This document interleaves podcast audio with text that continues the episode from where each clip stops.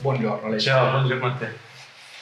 È un periodo particolare, stimolante per, per l'università, per, per, i politecnici, le transizioni che ci aspettano, le, i cambiamenti che vivranno le professioni eh, fanno interrogare chi si occupa di formazione su quali modelli dobbiamo seguire per far evolvere la formazione universitaria. Noi abbiamo avuto una formazione tecnica che negli ultimi anni ha guardato all'iperspecializzazione, alla formazione di culture particolarmente focalizzate su problemi tecnologici specifici.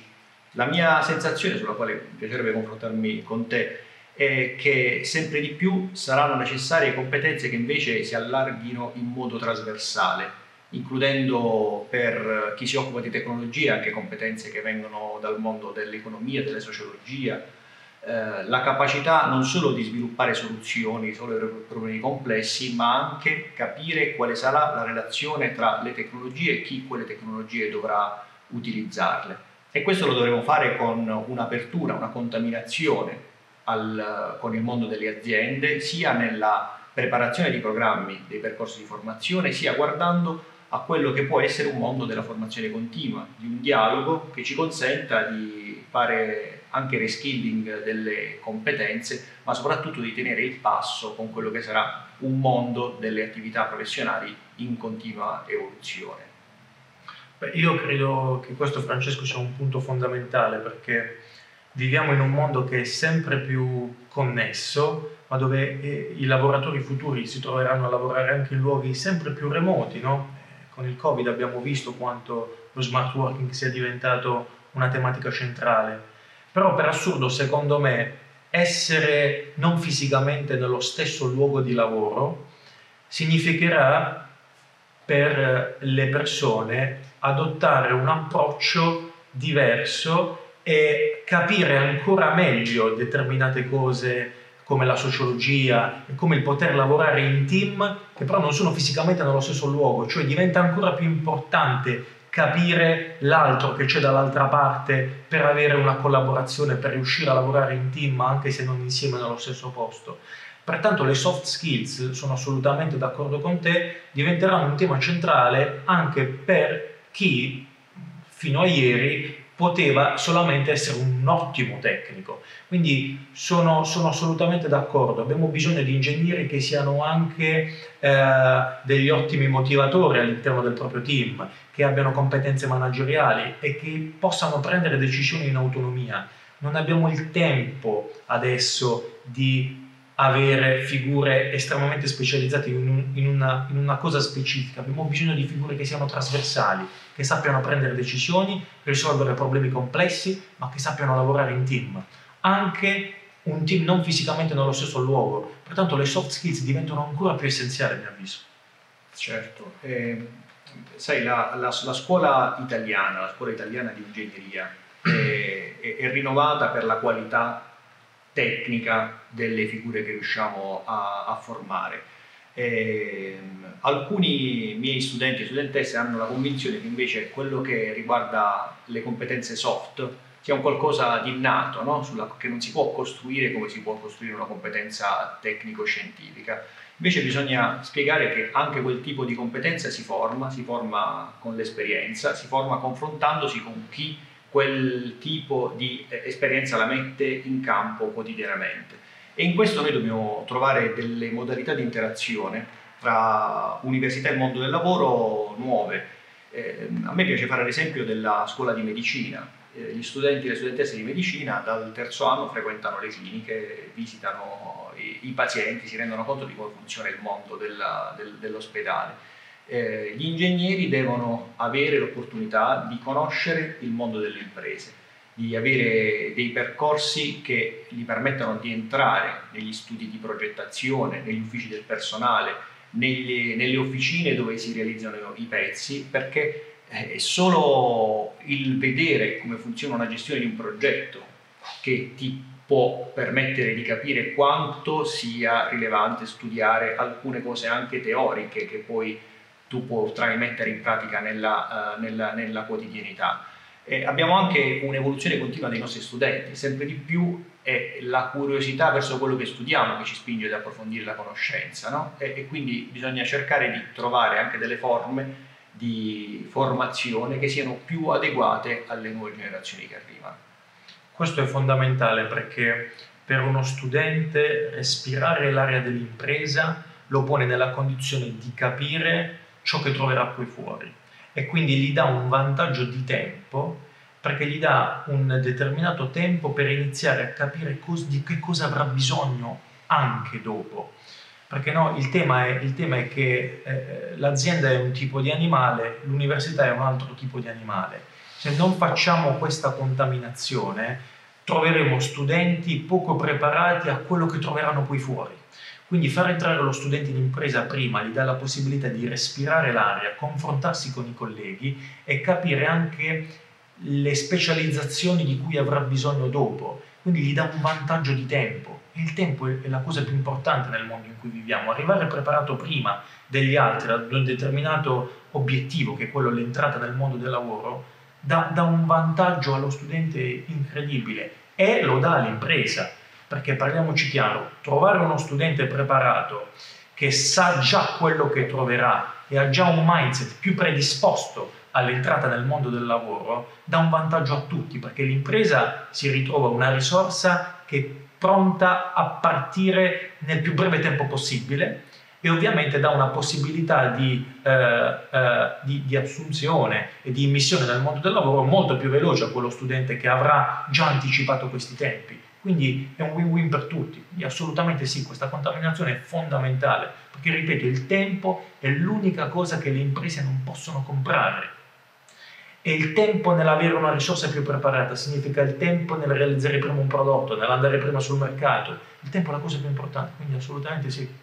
Sai, negli ultimi anni eh, c'è stata una capacità del mondo accademico di interloquire, secondo me, molto positivamente con i grandi gruppi industriali.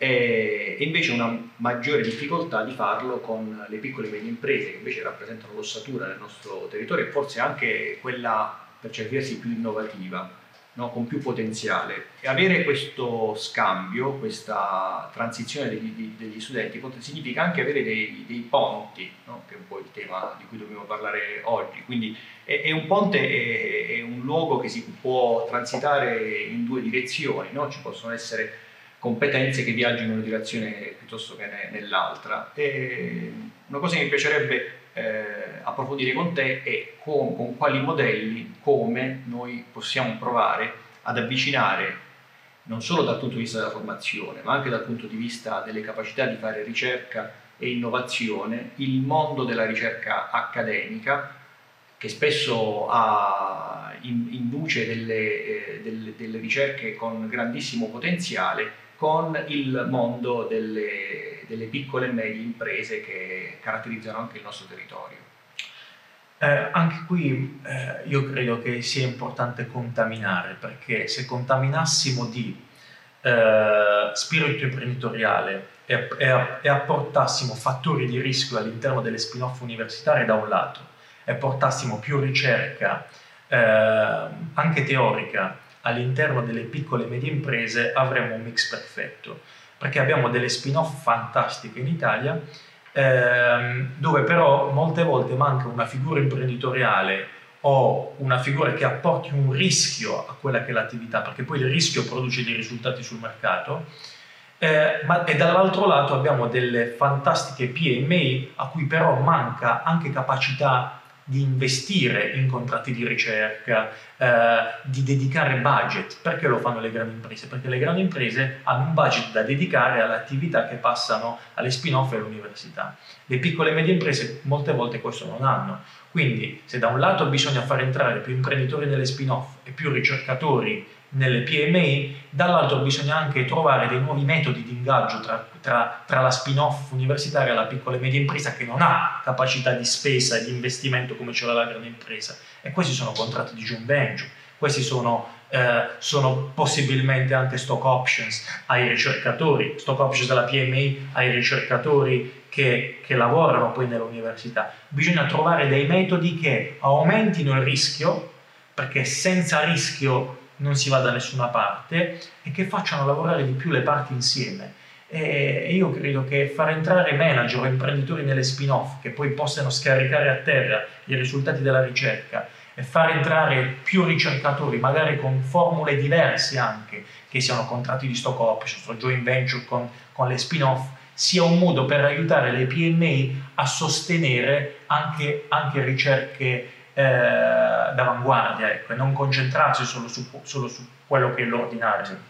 Io credo che un po' anche mutuando i modelli che magari funzionano già uh, all'estero, si potrebbe pensare a dei distretti di open innovation che in qualche modo possono individuare delle verticalità che toccano più imprese del, del territorio all'interno del quale delle aziende medio-piccole possono sviluppare davvero ricerca di tipo esplorativo, di riuscire a guardare non alla risoluzione del problema di domani mattina, sul quale sarà sempre più difficile che due aziende, magari potenzialmente in concorrenza, possano scambiare informazioni, ma se noi riusciamo a guardare lontano, a utilizzare la capacità dei ricercatori di fare eh, davvero da esploratori del, del, del futuro, noi potremmo trovare delle forme di aggregazione che riescono a creare delle connessioni. E in questi contenitori noi possiamo formare dei giovani ricercatori e delle ricercatrici che non guardino soltanto alle grandi aziende come luoghi nel quali andare a svolgere la loro professione, ma che possono avere questa come opportunità di conoscere